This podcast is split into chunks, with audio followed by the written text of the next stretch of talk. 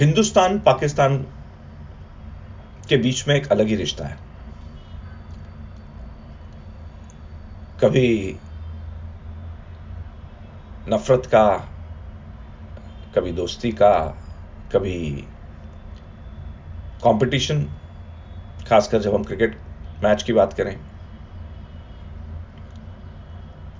मगर कहीं ना कहीं कुछ तकरार, कहीं ना कहीं कुछ एक खटास है दोनों देशों के बीच। और ये 1947 बंटवारे से शुरुआत हुई इस इस रिश्ते की। सो अगली कविता का शीर्षक है बंटवारा। ईंटों और रेत से बनी है इमारत तेरी भी और घर मेरा भी।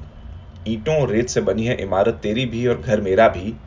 खलियानों में दौड़ते हैं बच्चे तेरे भी और नन्हे मेरे भी। उड़ती हैं पतंगे वहाँ भी और खिंचती है डोर यहाँ भी। गेहूँ खनकता है, चावल पकता है तेरे चूल्हे में भी और मेरे चौके में भी। गीत गूंजते हैं कभी तेरी महफिल में तो कभी मेरी बैठक में।